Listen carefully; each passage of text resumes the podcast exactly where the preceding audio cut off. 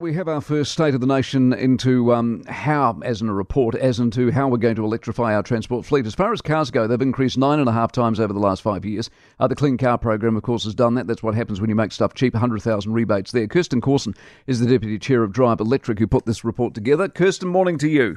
Good morning. How are you, Mike? Very well. What happens, do you reckon, when the feebate is dropped, as it will be if the change of government happens?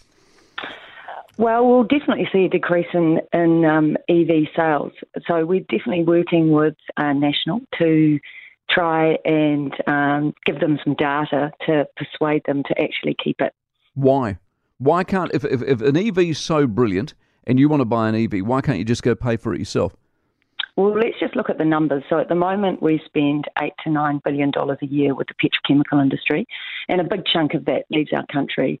We also spend $10.5 billion on social costs, which are directly attributable to the over 2,200 people that die related to our transport emissions.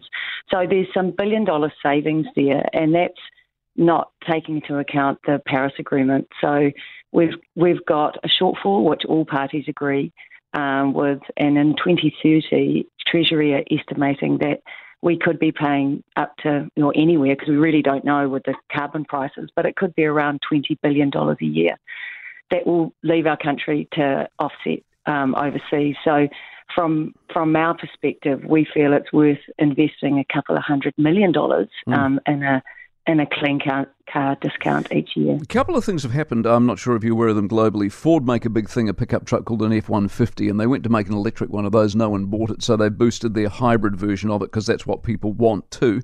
Rishi Sunak just yesterday said this banning of cars, combustion engines needs to be delayed a further five years. We're just not there yet. Does that depress you? Um, it's it's obviously not what we'd want when you look at countries like Norway that are already sitting at 88% um, electrification. So we know it can be done, and we're seeing that shift. Uh, we're seeing cars that will be released in the next 12 months that are all wheel drive that will be under the clean car discount. And we're also seeing that shift to solid state batteries coming this decade, which will give us EVs with a you know 800 kilometre range. So technology is advancing, and we really need our um, politicians to stand up and lead. Do you reckon? Uh, because when it comes down to choice, uh, do you think a hybrid's acceptable or not really? And look, look, I think we've got to be realistic that an EV right now isn't going to solve um, every driving requirement. Um, so we're not saying that EVs are the be all and end all, but they've certainly got an important part to play. Mm. Um, and also, we need to be honest that it's not just all about the cars.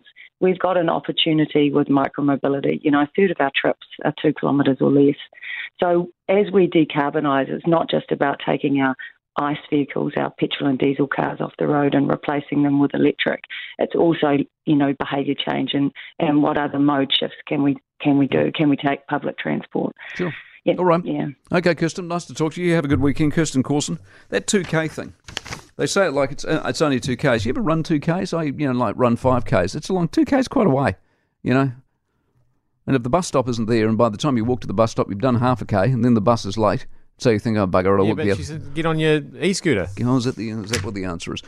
For more from the Mike Hosking Breakfast, listen live to Newstalk ZB from 6 a.m. weekdays or follow the podcast on iHeartRadio.